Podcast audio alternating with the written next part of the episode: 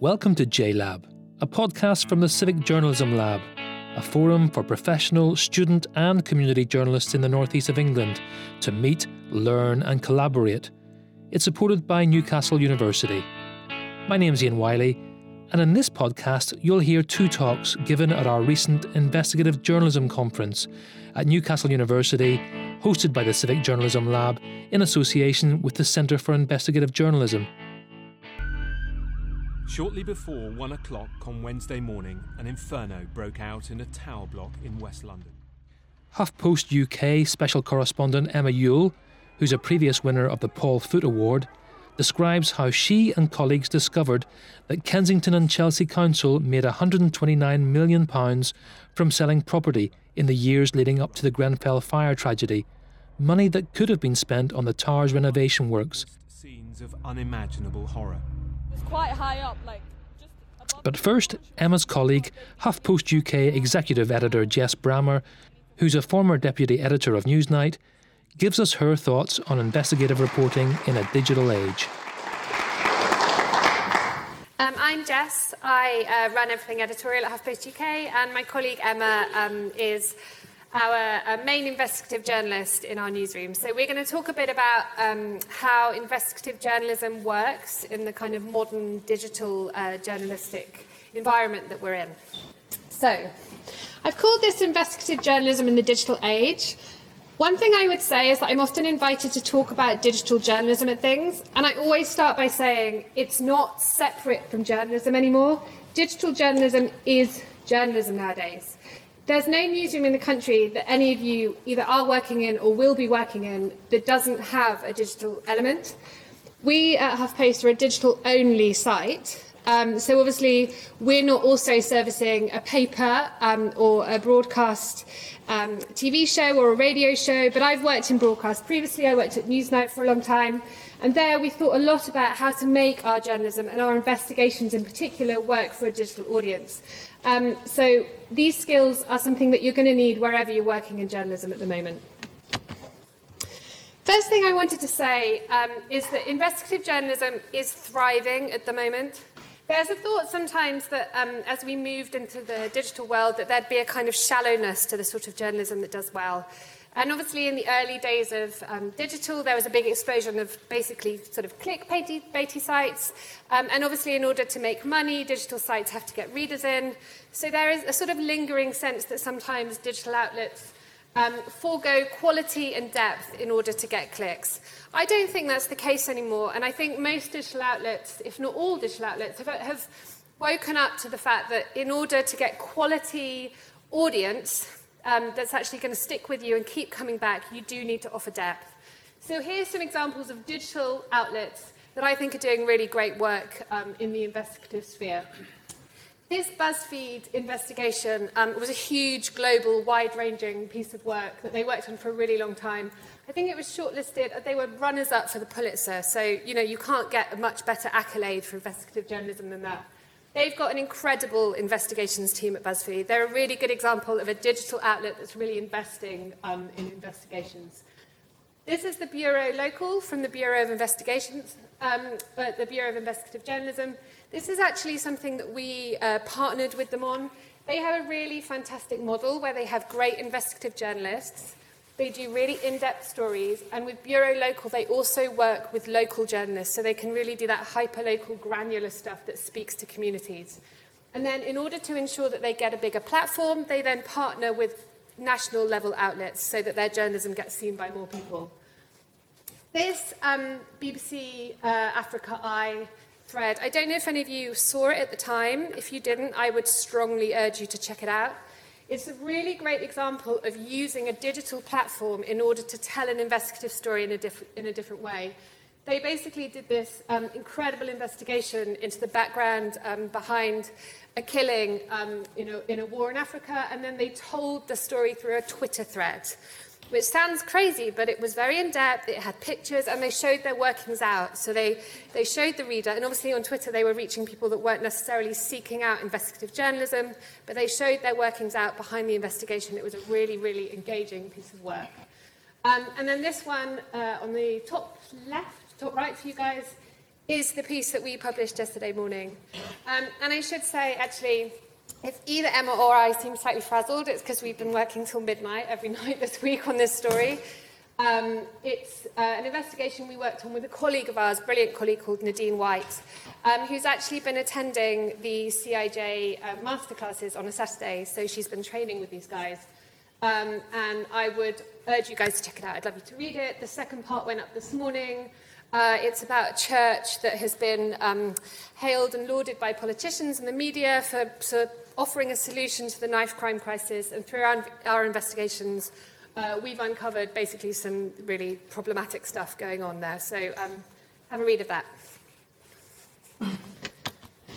I'm not going to talk for very long because I want Emma to talk you through uh, an investigation in depth and how she did it. But I'm just going to touch on how um, digital impacts on news gathering for investigations, on readership for investigations, and then on resources, which I've left at the end. It's obviously the big one, but we'll tackle that last. So, in terms of news gathering, um, digital has been fantastic for news gathering um, for investigations. There's no doubt about it, where you used to have to go physically to look up records, to have access to sources, to find contact details. You can do so much of that online now. Um, and that's whether you're working for a digital outlet, outlet or a traditional newspaper or a TV show. Um, it's just far easier and less time consuming to contact people. I put LinkedIn there. The exclamation mark is because people are always really dubious when you say LinkedIn is really fantastic for journalism. It's that annoying site that constantly spams you with emails telling you to congratulate people on their work anniversary.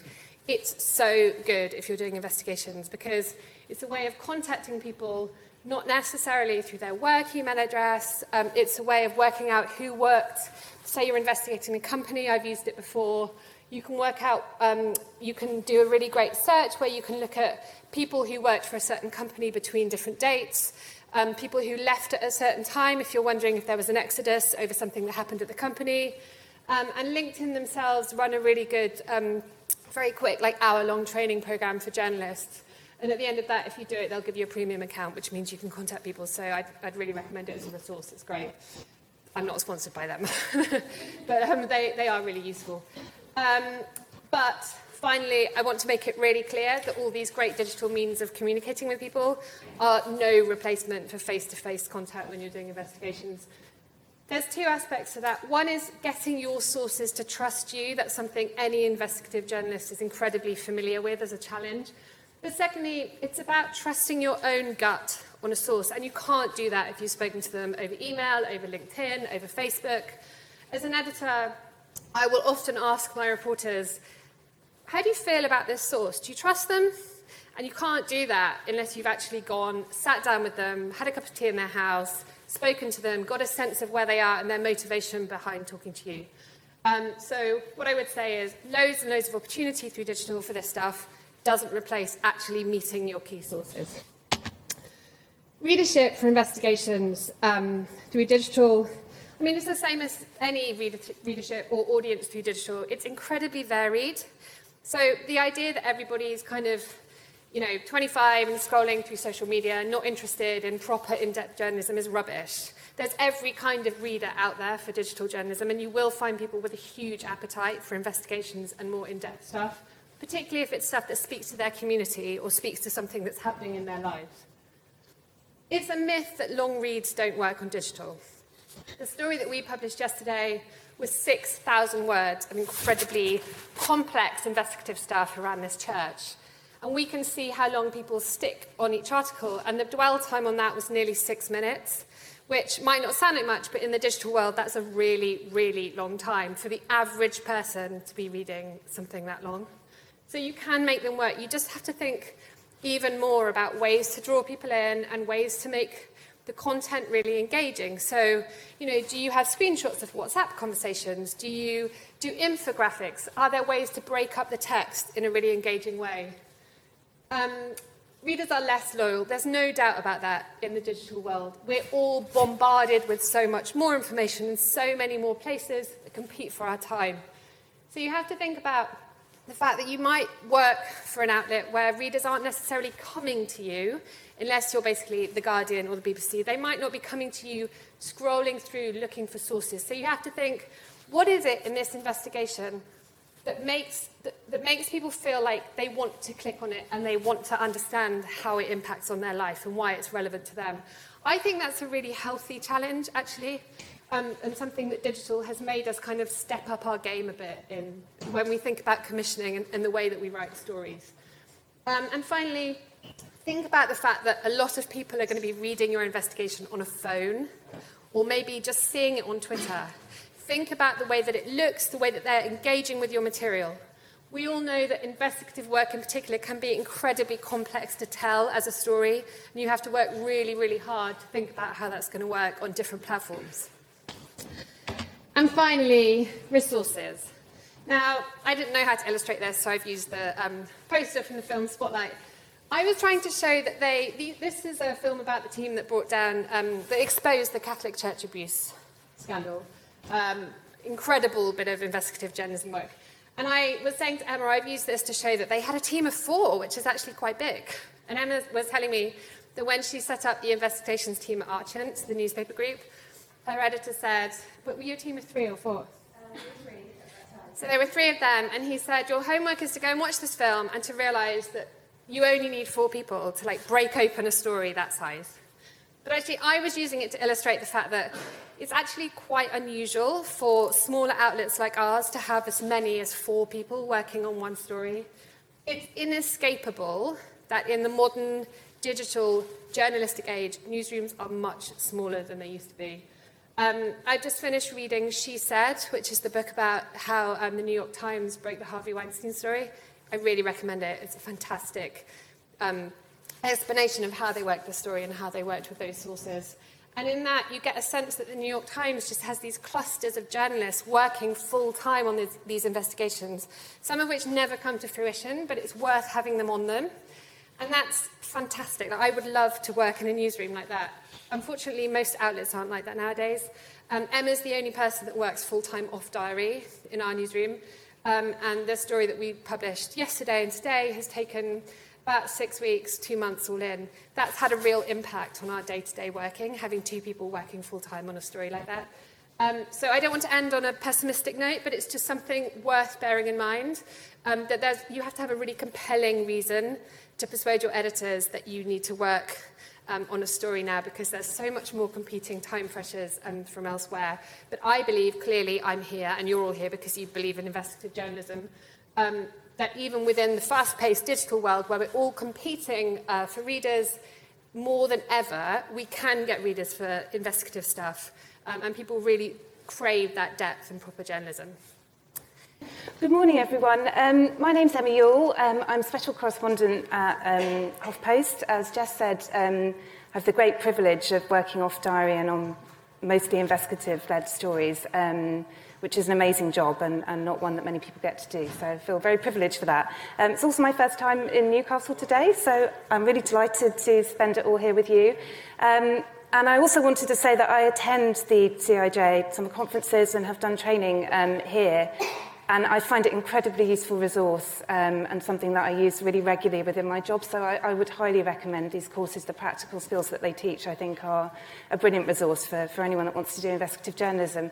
Um, but what I thought I would speak to you about today, um, let's move along, is a story that we called the Grenfell property um, investigation. It was a collaborative um, piece. Um, we worked with the Bureau Local, um, who are a group um, trying to push out investigative journalism stories and work collaboratively with, with um, papers across the country. Um, and also with an amazing local democracy reporter called Julia Gregory. Um, and it was very much a kind of three-person effort ac across the investigation. So um, I just thought I would tell you a little bit more um, at first about the story. It's, it's, it's quite a complicated story to read and um, uh, sort of whittle down into a few sentences, but essentially um, it was a story that looked at um, the properties that Kensington and Chelsea Council had been buying and selling in the two years leading up to the Grenfell fire disaster. Um, and what we found was that the council had a pot of money totalling 129 million pounds from selling property that could have been used um, to pay towards the Grenfell Tower renovation work. it was the first time that anyone had been able to directly show that money was in the bank that, that the council could have spent on, on that renovation work. Um, so, so that was what was new and um, sort of compelling in terms of telling the story. Um, I think the importance of that, obviously, is that um, the, there was documented cost cutting um, during the Grenfell Tower renovation. Um, very significantly, £300,000 was cut from the cladding budget, which led to the cheaper cladding being installed on the building, um, which we've in recent weeks heard was, was the, one of the most significant reasons for, for that fire spreading so quickly, and the 72 lost lives. So um, while it was a story about money and buildings in some sense, I think the end point was very definitely that, that national disaster that, that continues to make headlines. Um, So the, the question poses itself really, if the money was there that could have prevented that cost cutting, why, why didn't that happen? Um, I think I'm always fascinated when I read other people's amazing investigative scoops about how on earth the story might have started and where it came from. Um, in this case, um, the story began with a conversation about a funeral parlour. um, Gareth, uh, Gareth Davies um, from Bureau Local and I had been working together um, on another investigation called Sold From Under You, which um, Gareth had done an incredible job of collecting data through FOI from councils across the country about buildings that they bought and sold. And uh, we partnered um, after the Bureau had collected that data to get it out to a national audience and also look at, look at um, sort of local angles in those stories. One of the things Gareth and I talked about was he'd spotted this sale um, in the Kensington and Chelsea data where they seemed to have bought a, a, a derelict building for 8.5 million pounds. It happened three months before Grenfell, which was sort of interesting. We, we wondered what it was. Um, but it, it just looked very mysterious, and there was something about it being a funeral parlour site that was quite compelling to us, given everything that happened afterwards um, at that council. Um, so we discussed it a bit, and it didn't really fit with the brief um, of the previous investigation that, that we'd done, but um, I think it kind of stayed with me. And after that invest investigation had finished, we went back and looked at it and decided we, we'd like to do some more work on that. Um, yeah, I think the, I mean, what, what happened quite quickly was Gareth started doing some sort of digging on it and found that property guardians were living there. Um, the site seemed to be derelict. We were, you know, using Google as much as we could on sort of Google Maps trying to see what the building was. And it just looked like an incredibly odd sale, something curious about why a council would spend 8.5 million pounds to just keep a building empty for two years. Um, interestingly, as we'll see later on, the, um, the entire Grenfell renovation budget um, at its beginning before it was raised was only around the 8 million pound mark. So that gives you some sense of, of the, the, the sort of money that was being spent. So the, the way that we started the investigation was in a very traditional way, and um, I think probably in the way that I, I start most of my bigger investigations, shoe leather reporting. Um, Gareth hadn't been able to go and look at the site because he's based in the north. Um, I was in London and able to go and do that. So the, the first thing that we did on day one of this investigation was me go out and just take a look at these property sites. Um, I spent a very interesting morning in Hewer Street, which is where the funeral parlour was, and spoke to um, people in the street there. Absolutely nobody um, that I door knocked knew that the building had been bought or was owned by the council. Um, everybody said it was an eyesore and that they just couldn't understand why this prime piece of property was standing empty, empty and falling down. Um, so that, that sort of added to our suspicions really that, this was something odd. Um, I also went and looked at some of the other sites. One of the other buildings the council had bought was the famous Lots Road auction house in Chelsea. Um, it's featured on a TV programme, some of you may have seen. Um, They also had bought um, a community college site in North Kensington, incredibly controversially, for 28 uh, million pounds. Um, this site had, uh, the college itself had been in financial trouble um, at the time when the council swooped in and bought it. Um, it had left the college's future on that site um, in peril. Um, it still hasn't really been resolved to this day. Um, and the count, we found later that the council's plans for that site had been to build housing on it. And I think it tells you something about, about priorities going on there. Um, so this sort of added to the feeling, really, that, we, that there was something here that, that we wanted to look more at. The, the next thing I did, I think once you have a sense, um, at this point we had some data. Um, we had the FOI data on the sales. We had the knowledge of what the sites were. We'd spoken to people in the community who themselves were sort of a bit perplexed about what was going on with some of these sales. But I really wanted to think about, um, you know, sto- stories, good stories are not about buildings, they're, they're about people. And um, why would this matter or be interesting to anyone who's not sort of nerdy investigative journalist who's just interested in the data? Um, so I went and approached Grenfell United, um, the main campaign group um, to do with the Grenfell disaster. Um, they, they, they do give interviews, but they are sort of sometimes quite press shy, and um, I was conscious of that, but I, I thought it was worth a try. Um, what we did was actually send them a sort of teaser of the data that we had uncovered, and I said that we, you know, we found these sites. We'd really like to talk to you, tell you what we found, and, and see if you know anything about it. And immediately they came back and said, yes, we're, you know, we're really interested. This is actually information that we've been keen to find out ourselves. Come in and have a chat. Um, I had a really interesting um, sort of long morning interview with Ed Daffarn, who's been one of the key um, campaigners and survivors of the Grenfell um, fire in terms of um, going out and speaking publicly um, about some of the issues that, that still need to be addressed um, with that disaster. Um, and he talked um, really interestingly about what he knew. He, he had himself campaigned about the college site. Um, he'd been extremely engaged with following what the council was doing prior to Grenfell. He and a good friend of his uh, were the two people that had um, blogged about the um, concerns about fire safety prior to the fire.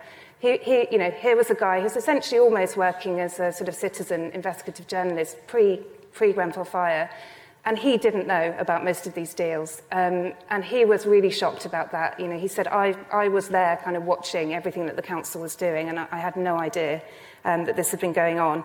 Um, I remember there, was, there were a couple of key lines that Ed um, uh, said during that interview that, that stuck with me really going forwards. And, and one was they were interested in property development and getting their hands on the land. It feels like they weren't interested in keeping us safe. So a conversation that had started about buildings, I think, had already started to turn to what, what you know, the decisions that councils were making and how that had impacted on residents living, living within buildings that it had a responsibility for.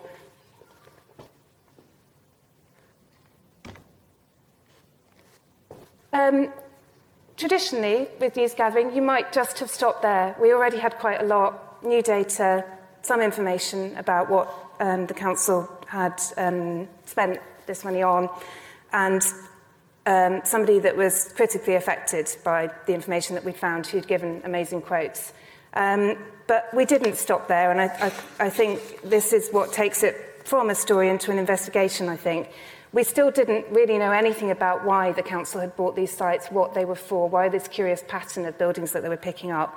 Um, so we didn't stop there and we pushed on with the investigation. And the, the next thing that I did was really an incredibly deep dive into council papers. Um, not sort of sexy or fun work, not what I think you know most people think of when they um, think of an investigative journalist, just sort of buried knee deep in, in papers. Um, I became a bit notorious in the office for carrying around a huge file that got bigger um, by the weeks as the investigation went on. But it was really important work. Um, I looked at cabinet minutes, forward plans, um, which sort of set out all the council's um, key and um, most critical projects. Um, to try and find records of these property deals and um, the timeline of what was going on and what, what was documented around um, what was happening with them. Um, a, a couple of kind of tips here. Um, Not all of those forward plan documents were um, in easily findable search results in Google, um, but as I found a reference to one of the property deals, they quite often had a, a unique number that the council was using in their forward plans to reference those projects. So I would go and Google those numbers instead, which quite often led me to other documents about those particular deals. Um, they're results that you wouldn't have found, I think, just by putting the name of the building into Google. So look out for unique pieces of information like that that might just get you to a document that is, is there but is, isn't sort of easily listed um, in Google. Um, after a number of weeks of work, we, we, we had a real eureka moment um, with the investigation where um, one day I spotted um, in papers to do with the Grenfell Tower financing of the renovation works that one of our property sales appeared to be listed in that document um, as having raised cash that paid for the renovation works. Um, Inside Housing actually had already done a story shortly after the fire that had, had made this connection. Um, but obviously we had all this other data saying that there had been all this, these other property sales as well. Um, and I think there sometimes comes a moment in investigation where you think, aha, I'm really onto something here. And, and that was definitely it with this one. Um, so what we found was that um, a basement called Elm, in Elm Park Gardens uh, in Chelsea, six million pounds of that money had been used to pay for the Grenfell Tower renovation works. It was the core cash that the council had identified to, to do that. The budget was actually increased later on um, as, as the works went on, but um, a significant chunk of those works were paid for with this property cash. Um, the council following the fire, had said that it had been ring fenced from spending money from property sales to um, fund council estate repairs. When I did interviews uh, with the council, they, this, this line sort of had been resaid to us. We're ring fenced, we can't spend money that comes from selling property from what are called capital receipts on our council estates. Um, but common sense, I think, told us if you've used the money from one of these sales to pay for the renovation works, then what's stopping you from using the rest of the money? Why couldn't they have done it? Um, I think that was still what I would call a sort of a big hole in the investigation at that time. Um, Gareth, particularly, is, is a real expert on local government and finances. And none of us were aware of um, any reason why the council would, you know, the, the, any loophole essentially that would have stopped the council from using this other cash. Was there something different about these other sales that, that meant what they were saying was correct? So we needed to go and do some more work again, basically.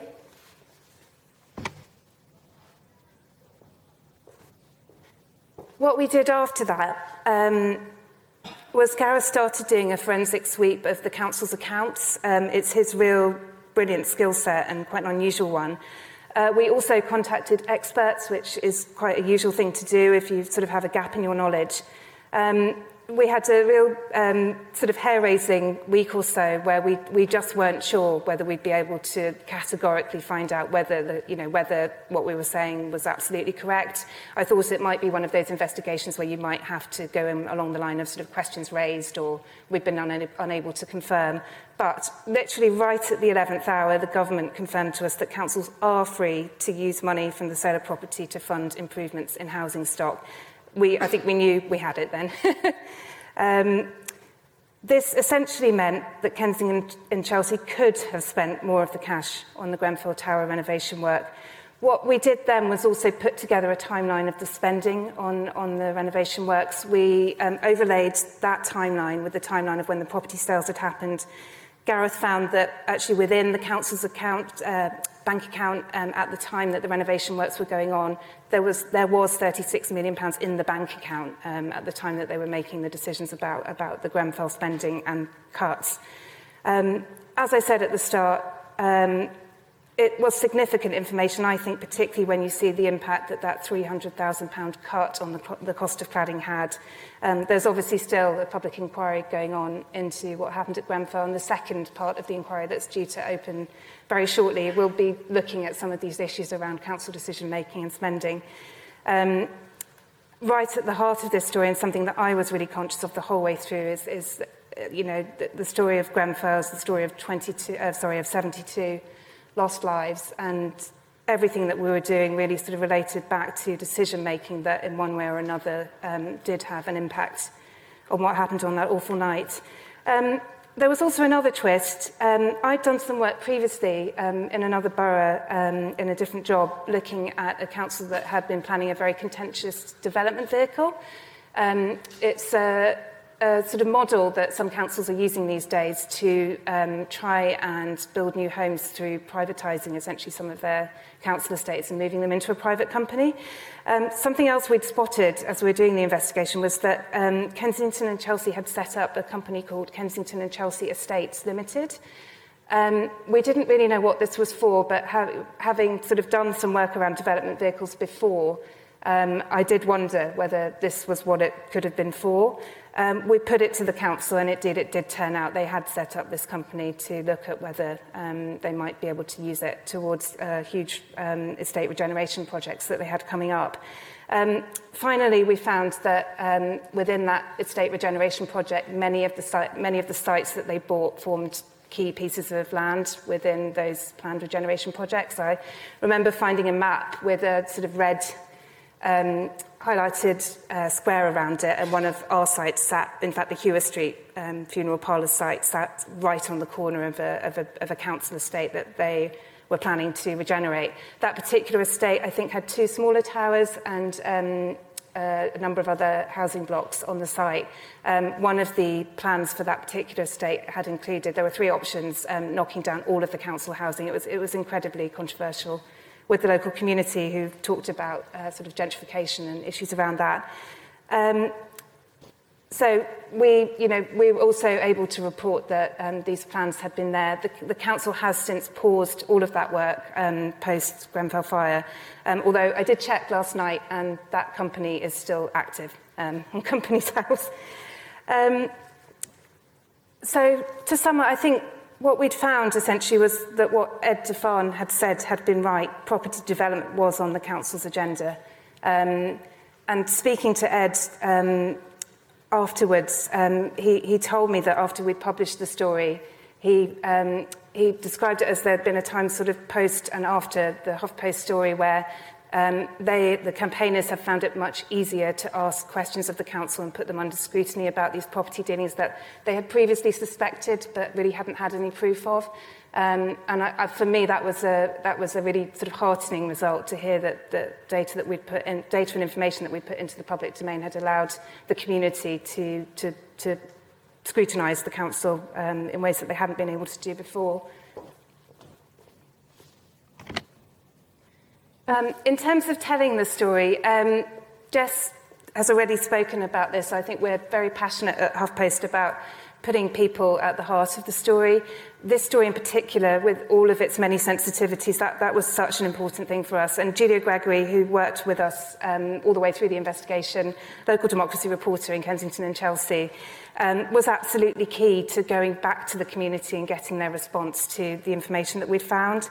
Um, Julia did an amazing job. We had to keep a tight rein on what we had, and because of this very 11th hour development with the government confirming um, our, our, you know, what our premise that um, the money could have been spent in this way. She did an amazing couple of days' work just going out, talking to the community, finding out what they thought a public disgrace, outrage, um, all, all of the types of reactions that you, you would expect. And there was an amazing um, story that went alongside the, the, the sort of um, longer read piece just about the community's reaction. Um, I think that that was absolutely key to other, other media picking up the story. The BBC actually went down and filmed um, in Kensington Chelsea on the day that we broke the story um, about it, but also focusing on the community reaction side.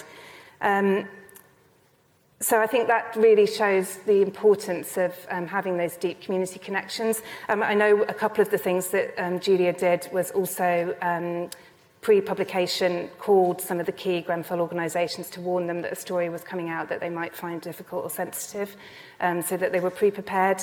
Um, Julie was also just an amazing pair of ears on the ground. She was at all the council meetings. If any of the properties that we were looking at were being mentioned, she was sort of there, ready to hear it. And we had many kind of late, late night WhatsApp conversations where she picked up key bits of information um, from being in council meetings, which is very old school reporting. Um, I thought I'd just sum up with um, some thoughts really about um, why this was a, a digital investigation. Um, and I think in many ways it was quite an old-fashioned investigation. The, the shoe leather reporting, the use of council papers, um, Gareth's forensic dig into the counts, Julia's deep community connections um, and, and reporting from council.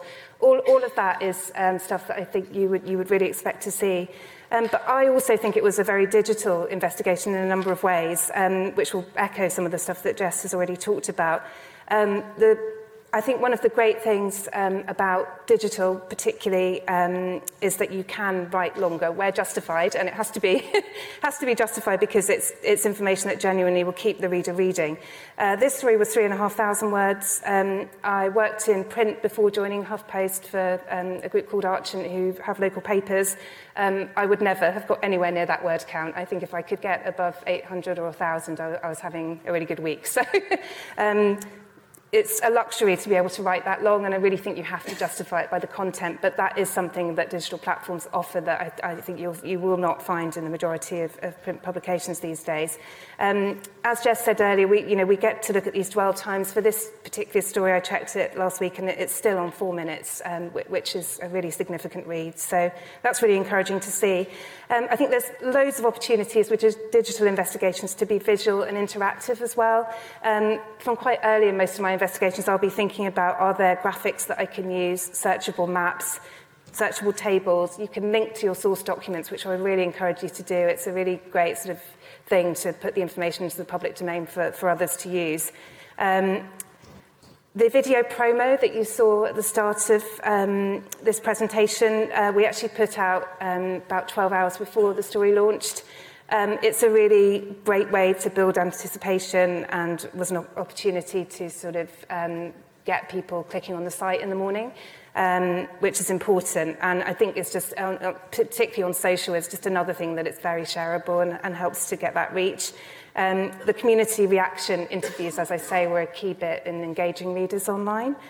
Um, just, uh, uh, I guess, uh, I'm always thoughtful about, and a word of advice on digital investigations is that you have to think really, really carefully about your headline and your intros. Um, they, they do need to be SEO friendly. People, you know, if, you, if people can't read the story if they, they can't find it in Google, so search engine is important. Um, you need something that's snappy. Um, in print, I had, did have the wonderful luxury of amazing double page spreads with headlines, wonderful pictures, pull quotes, box outs, all, all of the kind of furniture of the page that I think immediately says to the reader, this is a really important story, it's worth you getting a coffee, sitting down and reading it for five minutes. With digital, you just don't have that luxury. They, they see the headline and they click or they don't. So I think you really have to think um, wisely about, about how you use um, that five seconds when somebody sees the story for the first time. Um, just finally, wanted, it was a collaborative investigation which I love doing. Um, it's something that's happening more and more within the industry these days. Um, so a big shout out to um, both uh, Bureau Local and Gareth Davies um, and Julia Gregory from Local Democracy Reporting Services. As always, when I speak about stories, thank you to our sources and, and to the community as well. We, we really couldn't have done it without them. Um, I actually messaged both Gareth and Julia last night just to ask about any kind of key things that they would say. Um, so I thought I'd just finish off with that. Um, so Julia said, in terms of working on the investigation, she really enjoyed the trust, the collaboration, uh, lots of reading of docs, which I can confirm there was many, um, good editors, uh, sometimes keeping your ears open, for example, when the properties were mentioned at committee meetings, um, and your discretion and humour in supporting each other as well. It can, it can get tough when you work on these difficult stories. Um, Gareth talked about um, the importance of FOIs. Um, the, the job of work that he did originally in getting the data from all of these councils was just an incredible one. Um, but as a bit of inside info, I think when he first sent out some of the test FOIs for that investigation, they were refused. Um, and he had to go back and tweak them before putting out the sort of um, hundreds of um, FOIs that eventually led to this data. Interestingly, he said that Kensington and Chelsea had actually refused the FOI that gave us the data uh, that led to the investigation until he went back and challenged it. So he says, challenge. if, um, if the council says first time that you're not entitled to, always think about whether there's something you can do about that. Um, he mentioned also about it coming from a wider investigation. Actually, he confirmed 700 FOIs from that, that first um, data sweep. Um, and he says once you've got, once you become a bit of an expert on a topic, which you do when you're doing an investigation, um, stick with it, keep the data sets, um, build up your body of evidence to support the story and provide context, which I think is probably a great place to finish. Um, so I hope you found that interesting. um, and Jess and I would be really happy to take some questions.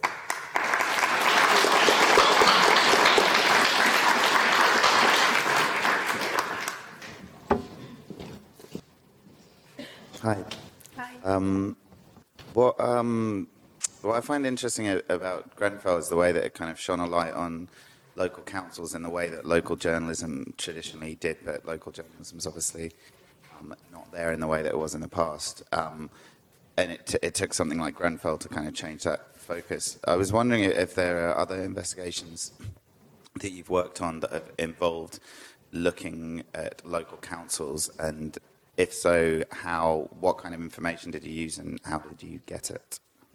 Yeah, um, uh, yes, I, I worked for local papers for 10 years, so yes, councils, being at late council meetings was a bugbear of my life for a long time. But um, the biggest story I've probably worked on um, to do with councils at its heart was um, investigation called the Hidden Homeless. Um, it was a long-running investigation that I did for the Hackney Gazette and then um, rolled out to a number of our other um, papers in London um, that looked at um, basically the conditions that um, homeless people were being housed in when councils moved them into temporary accommodation. Um, it, it, that was a story that again started very much um, from traditional shoe leather reporting. There'd been a death in a hostel. Um, we got a call into the newsroom uh, on a very hot summer's day that a body had been found by um, other people that were living in that hostel and were very upset about it. Um, so I went down and did a lot of sort of reaction interviews that day and heard and saw conditions that I just thought were horrific. Um, so we did some immediate reporting on that, um, but we went away afterwards and um, I actually FOI'd the council to find out how much they were spending um, on this type of accommodation and just did lots of um, research to try and find out more about how many of these hostels, why people were being put there, who was responsible for overseeing conditions, Um, I then later expanded that out to other London councils to get the data for elsewhere to try and build a picture. Um, the amounts of money that are being spent by councils on that type of temporary accommodation are absolutely shocking.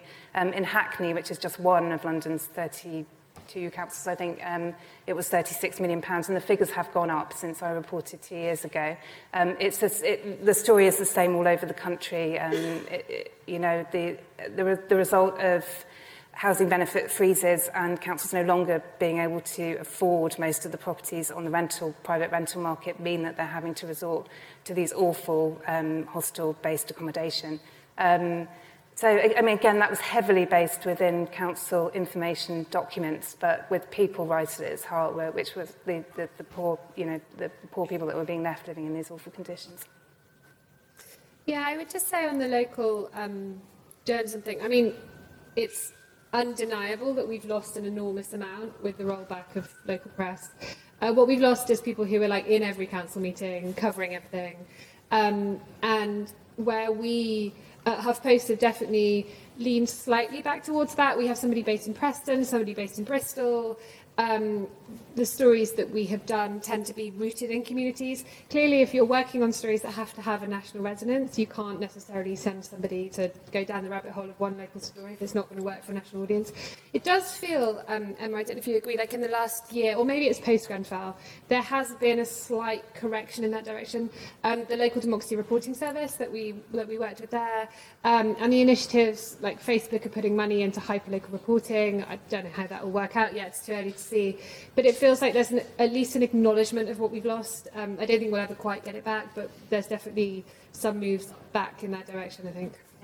I think I would say as well, like, um, we, we like working collaboratively, and Jess and I were talking on the way here about, uh, you know, we haven't had a big Newcastle-based investigation, say, for example. If any of you have ideas um, of stuff you'd like to collaborate on, then please get in touch. You know, I think that, that network needs to stretch more widely in terms of people on the ground, and, and it is it is local information and knowing your own community that, that often leads to the best stories. And it, it's taking that piece of information and your sort of new sense on the ground to, there's something's not right here or there's more of a story to tell here and then thinking about how you go away and actually build that into a bigger story and investigate.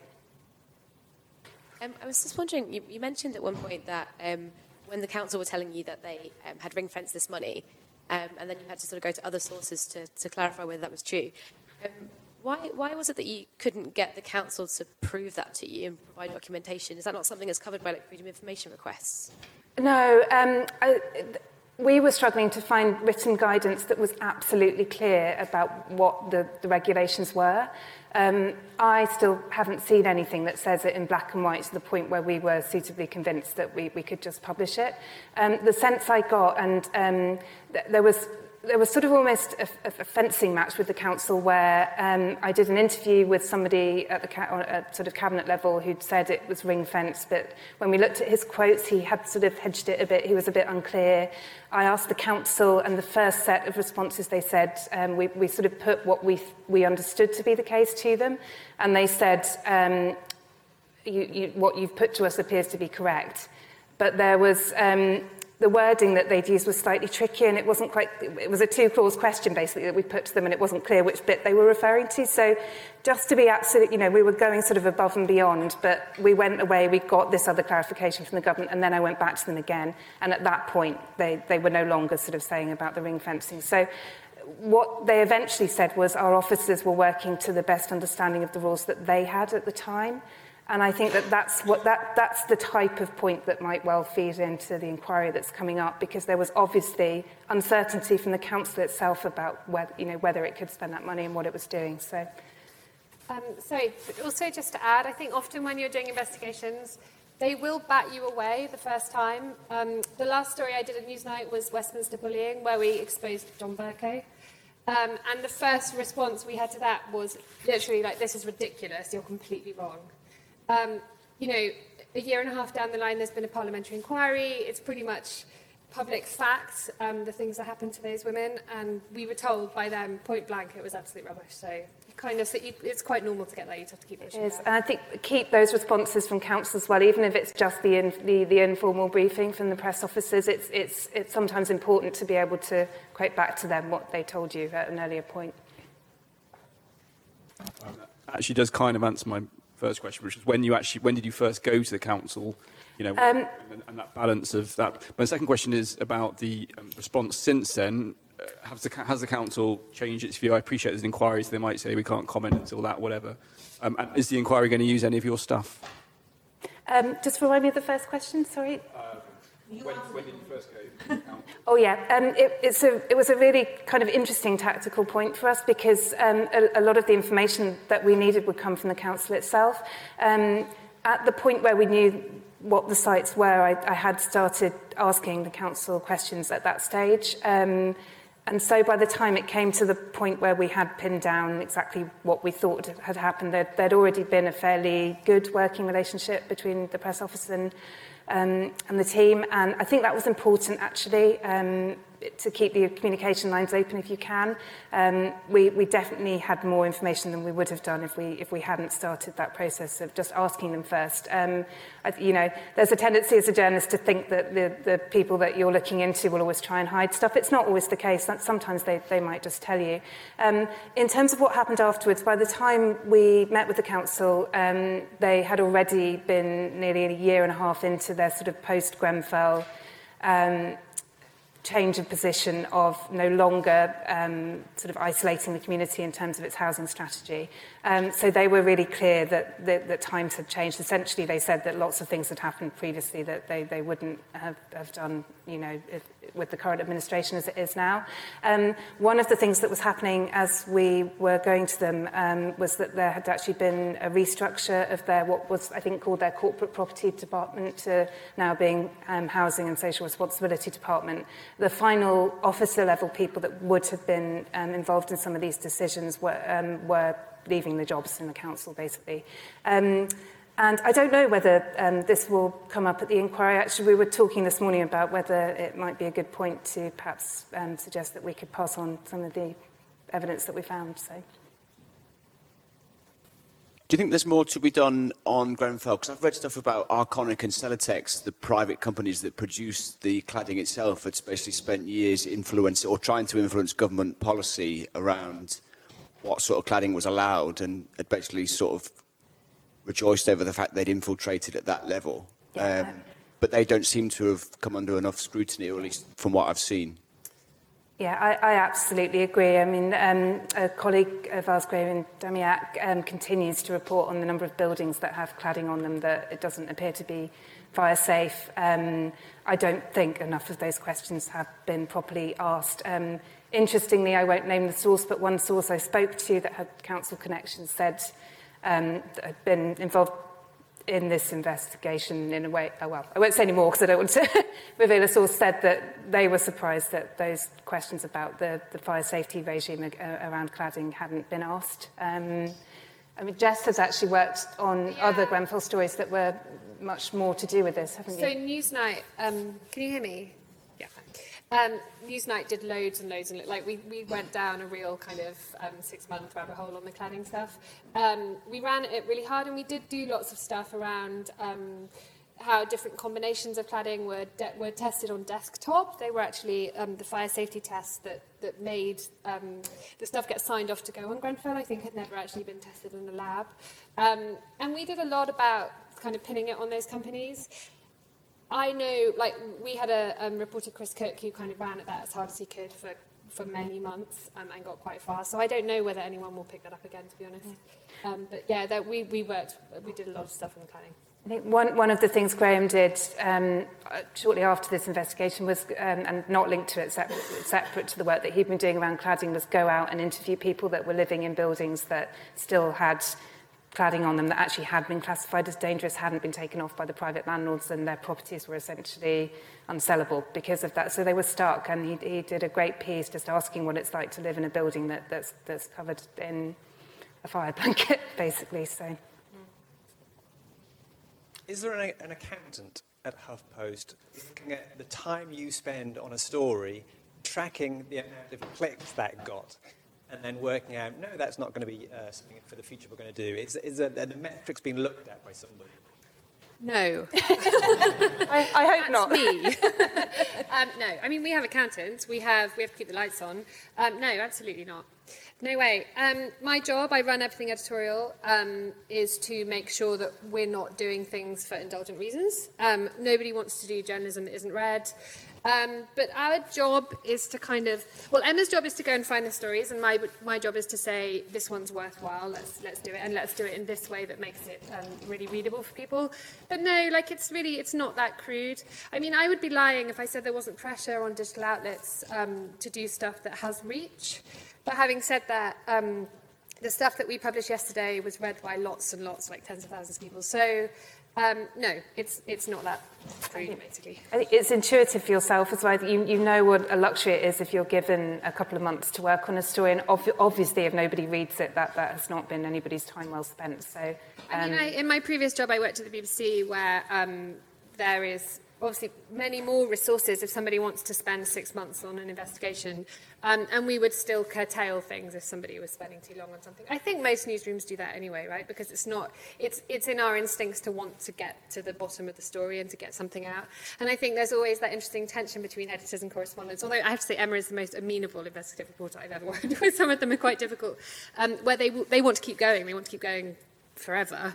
Um, and it's the editor's job to say, actually, let's just get something up. Because often you need to publish before you're before you've completely finished the story, um, because then more people will come forward. And sometimes it's the editor's job to say, hang on, stop, let's go now, let's actually get something up. I, I'm aware of uh, Bureau Local and the link that they have with Huffington Post, and indeed with a number of other uh, sort of uh, uh partner news platforms and the breakthroughs that they've made. And, and I know that it's clearly a, a, an incredibly sort of vibrant and effective way of reporting uh, on the local. I just wanted to ask now, have we now officially declared local news dead? Any other sources? I'm interested to know, for instance, whether any your investigations has provided any kind of pring of conscience or reflection on the local newspaper and whether it's doing its job differently? Did you think effectively that this is the way that we're going to have to do things because we can just basically close the old tin lid on local newspaper reporting, which, which should have been on top of this story, frankly, and should be on top of this and a number of other activities of the local state. Local authorities spend millions of pounds. So do uh, NHS trusts in the areas too. And as a former local councillor, I can tell you, I have never seen a public chamber. I've never ever been cornered by a journalist to ask questions about the decisions I made or indeed the questions I asked. And actually tell you as well, even when I have leaked stuff, you know, handed stuff over on a plate, uh, have not even had the courtesy of somebody telling me, you know, that it's spiked in, uh, you know, in, in, in priority for the, the school fete. You know, so, so is this really just what we're saying here? We've just sort of like genuflected over the grave of local Yeah. news because it Um, I- dead. Sorry. Can I answer that first, and then and then? Um, I mean, it's not for Emma and I to decide whether or not local news is dead. Wh- what we're doing is working within the parameters of what we have. I um, am horrified by the death of local news. I wish there were vibrant local papers all over the country. Sadly, people aren't buying them. They're not paying for them. Um, and that is, a, that is a real problem. People aren't willing to pay for local news. Um, there are, interestingly, what has sprung up in the last couple of years are some really fantastic hyperlocal investigative websites. Again, people aren't paying for them, but they're doing really, really good work in communities.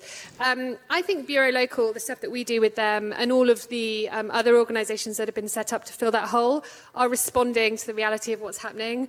We're in no way pleased um, about what's happened to the local press, and I've hired in our newsroom, um, Emma came from Archant, our North of England correspondent, um, ran the investigative team uh, for the Lancashire Evening Post. Uh, we've hired someone in Bristol who worked at the Bristol Post. I've chosen to hire local journalists not because I want to um, remove them from local newsrooms, but because they're brilliant. They're the best journalists out there. They're, they're really, really well trained. Um, so I agree with lots of what you said. Um, I don't want this to be a, a moment in time where we decide that local journalism is over. Um, that's a much bigger issue than something that I, that I can stop happening, I suppose, really. But I think, yes, it, it has... It, the, the, the enormous um, and vibrant local newspaper scene has basically is on its last legs. Yeah, I mean, I, I, um, I would sort of echo that, and obviously my, my own career closely follows what, what's been happening in local news. I, I joined um, a local paper at a time when I think we had a team of five working on three editions of the paper. Um, by the time I left that company, the, the, the, the paper no longer existed, sadly. Um, the, the time that I've worked in local newsrooms has, has seen huge declines in staff, um, which is difficult, and, and that is the reason why you're, you're not seeing um, local reporters at council meetings. Having said that, um, my start in investigative journalism came um, at Archant, in, in a local news group um, at a time at of you know incredibly difficult resource for the industry. They, they set up an investigations unit and that is becoming more common across the local newspaper groups. I think when you um, haven't the resources to cover everything on the ground you want to think more closely about what type of journalism you are doing. Um, and I think that is there and showing through. It's a tough time for the industry but I think they are trying to think about how, how to address the best public interest journalism um, and support that. And, and certainly Bureau Local is an amazing resource for anyone that's working in a local newsroom just to increase their reach of stuff that they can work on and be involved in. Thank you. You've been listening to JLab, a podcast brought to you by the Civic Journalism Lab in association with Newcastle University. I'm Ian Wiley. Thanks for listening.